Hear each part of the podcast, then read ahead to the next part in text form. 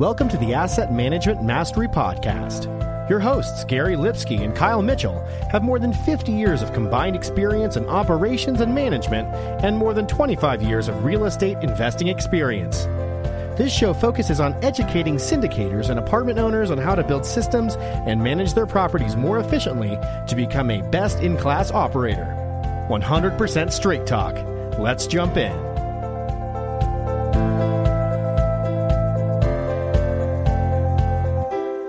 Hey everyone, welcome to our Asset Management Friday segment of the Passive Income Through Multifamily Real Estate podcast. I'm your co-host Kyle Mitchell, also joined by Gary Lipsky.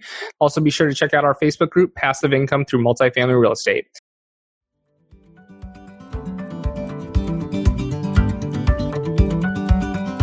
How many times have you thought there has to be a better way while working through endless rent rolls and historicals? Enter Red IQ, who will process and standardize them generate deep and accurate property insights, and bring you through the final underwriting all in just five minutes. As for underwriting, thanks to Red IQ's new Excel add-in called QuickSync, you can continue using your own model and instantaneously populate it with the data from Red IQ with just the click of a button. Request a demo today at rediq.com.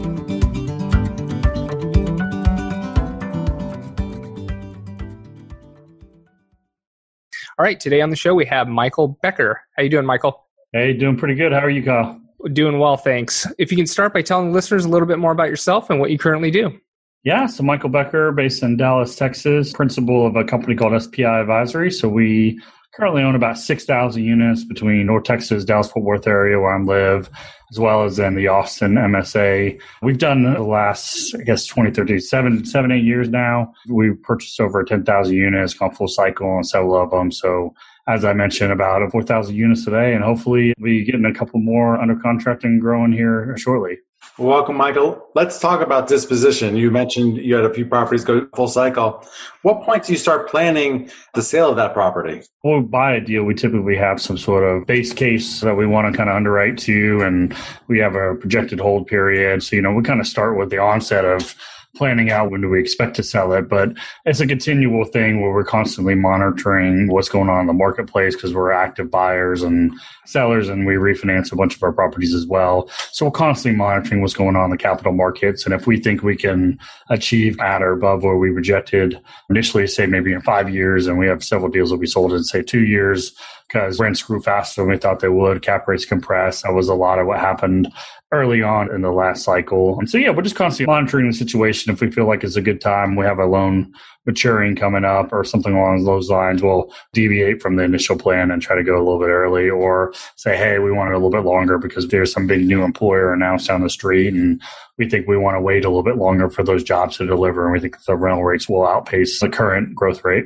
So you now decided you want to sell that property. What is the process of getting your property ready for that sale?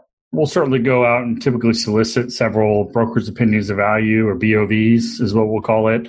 So we'll typically get anywhere from two to four, but say two or three is pretty typical. And then we'll see where they're at and we'll use that process to decide who we want to list it with.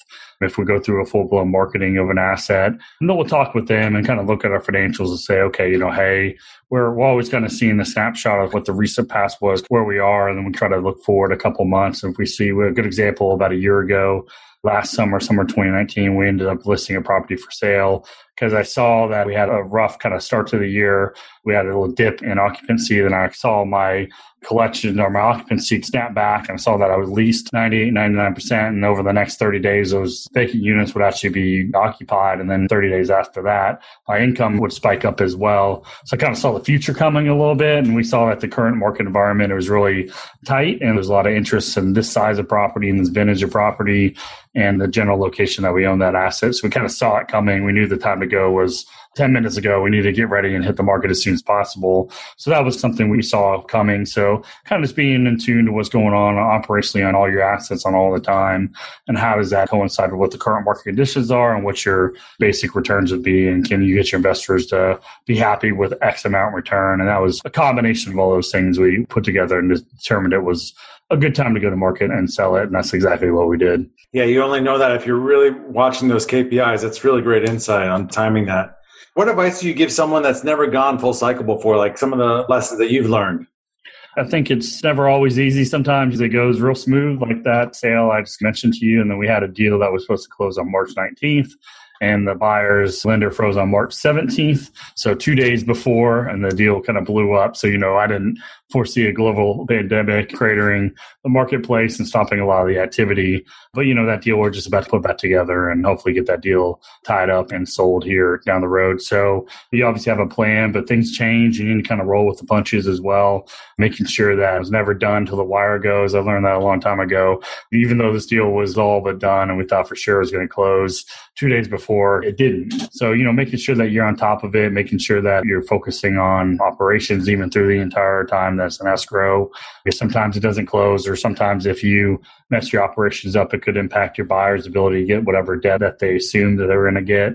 Run it like you're going to own it, regardless whether it's an escrow or not. Those are some of the tips. And just because the deal's in contract doesn't necessarily mean it's going to close. That's unfortunately a lesson I learned uh, a couple times. That's great advice. Have you ever done a 1031 into another property? And if so, what are some of the lessons that you've learned from that process? Yeah, we've done some 1031s. We helped other people that had 1031s when they sold a property, and then we formed a TIC or tenant in common with them. And so, yeah, just trying to make sure that as soon as you know that you have the deal kind of awarded, you work out your net proceeds, and even before it closes, we tend to try to get going and trying to find a replacement property ahead of time because ultimately we'd want to have the deal tied up in escrow, locked down right around the time that the deal closes. You know, certainly want to have that done before the 45 day identification period's up.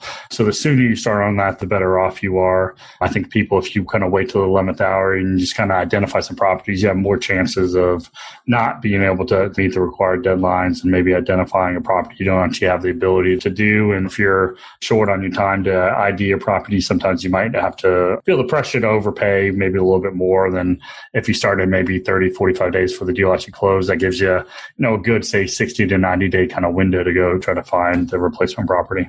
Well, after you sold the property, what are some of the things you need to do afterwards as far as winding things down or whatnot? I mean, if it's a 1031, obviously making sure you have a good accommodator identified.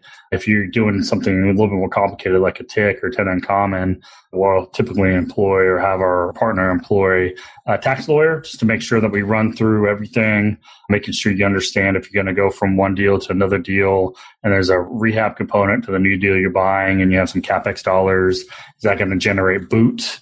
That's certainly something that anything that's not dollars that don't go to purchase the actual piece of real estate potentially be treated as boot, which then would be taxable for the exchange. And then if you're just selling a deal, then you're not going to do an exchange making sure that you look at your payables that you still have outstanding. Don't over distribute that money. Make sure you talk to the management company, have a good sense of what's going to be payables. Make sure that you set aside enough money, pay your CPA to file the final tax return or two, pay any sort of state franchise tax that, that you might have. In Texas, we have state franchise taxes. Make sure you don't forget about those in your calculation and distribute the bulk of the money, but put enough aside so then you can kind of wind the entity down.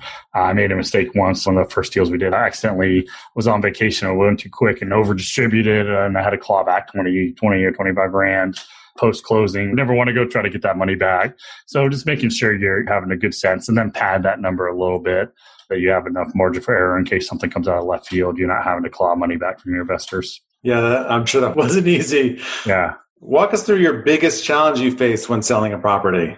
Really, it's about do I go now or do we kind of wait till a further point in time?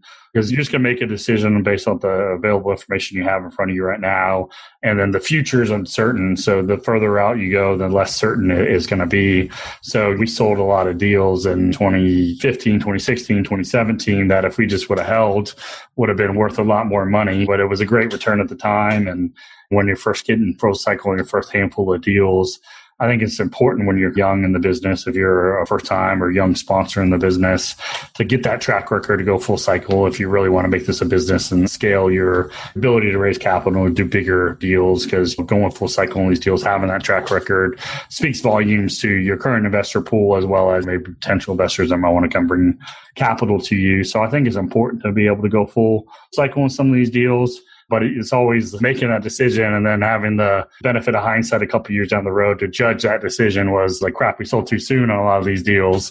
But if you really think about a full picture, a 360 degree of it, if I didn't sell this deal, I probably wouldn't have been the ability to raise capital by the next deal mm-hmm. and then the next deal. And nothing's in a vacuum. So I don't really have too many regrets on anything we sold. A couple of them would have been a little nicer to hang on another year or two because uh, cap rates certainly compressed quite a bit between 2016 and 2019, especially in the workforce housing stock, which is what the first deals we did and the first deals that we sold. Absolutely. I'm going to hand it off to Kyle to wrap this up. Choosing the right insurance coverage for multifamily properties isn't that complicated if you know who to talk to. At the Garzella Group, we're uniquely qualified to help you navigate the range of policy choices you have, and we're committed to saving you 30% in the process. We do intensive market research and have nationwide relationships, so we can find coverage other insurance brokers simply can't. We should talk. Go to quotenow.biz and we'll start the conversation. All right, Michael, what is your asset management superpower? I hired a really good guy. So I had to get a lot of experience. So he's real good. And I think we got a real seasoned person so I think that's certainly been very helpful the last couple of years, having a really seasoned asset manager has been doing this a long time. And sometimes, depending on the deal, we try to craft some of the levers we pull. So, for example, we're right in the middle of a refinance of one of our properties. We were kind of going full throttle, really trying to push a bunch of upgrades. Well, we knew we were going to be in the process of refinancing. So, dollars collected this month matter a lot more right now because that could have a big, relatively large swing in loan proceeds. So, pulling back a little bit on aggressiveness of raising rents and doing upgrades for a month or two so we can focus on collecting maybe a little bit more money in the short run.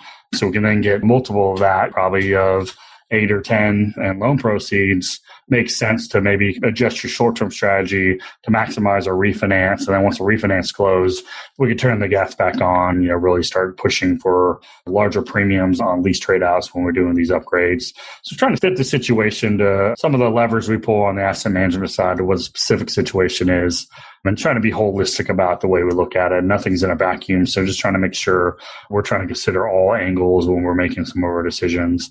But generally speaking, I think these deals that we're going to own for a while, it's not always about getting the biggest lease trade out. It's maybe about collecting more money this month than I did last month and trying to collect more money the following month than we do this month and really just trying to grow the rent collected in a monthly basis, whether that's maybe taking a negative lease trade out, but not having that unit sit for 45 days vacant. Some decisions along along those lines as well. Yeah, perfect. All right. Well, thanks for coming on the show and talking to us about disposition. And learn a few things today. Make sure you keep a pulse not only on your trailing numbers, but your forward looking numbers so that you know when to sell and position yourself. Never think a deal is done until it's completely closed. And then the biggest one that I took away is a re- kind of a reserve account post close to make sure that you haven't over distributed. So that was great information. If you tell listeners a little bit more about where they can find more about you. Yeah, it's really two ways to find out information about us. A co-host of a podcast, Old Capital Real Estate Investing Podcast. So you can find that on iTunes or Stitcher or probably anywhere you hear my voice right now. You can find that or go to oldcapitalpodcast.com. So the website, you can find it there. Or the company I run is called SPI Advisory. So you just go to our company's website, which is www.spiadvisory.com. That's SPI like spy advisory.com. There's a contact us form you fill that out, we're always happy to send out information about potentially investing with us. All right, fantastic. And thanks for listening in. If you like this episode, please head over to iTunes or Stitcher, give us a rating, subscribe, and review so we can continue to grow this podcast. And we'll talk to everyone next week. Thanks for listening. If you enjoyed the show, please go to iTunes and leave a rating and written review to help us grow and reach more listeners. You can also go to the Asset Management Mastery Group on Facebook so you can reach Kyle and Gary and ask your questions that you want them to answer on the show.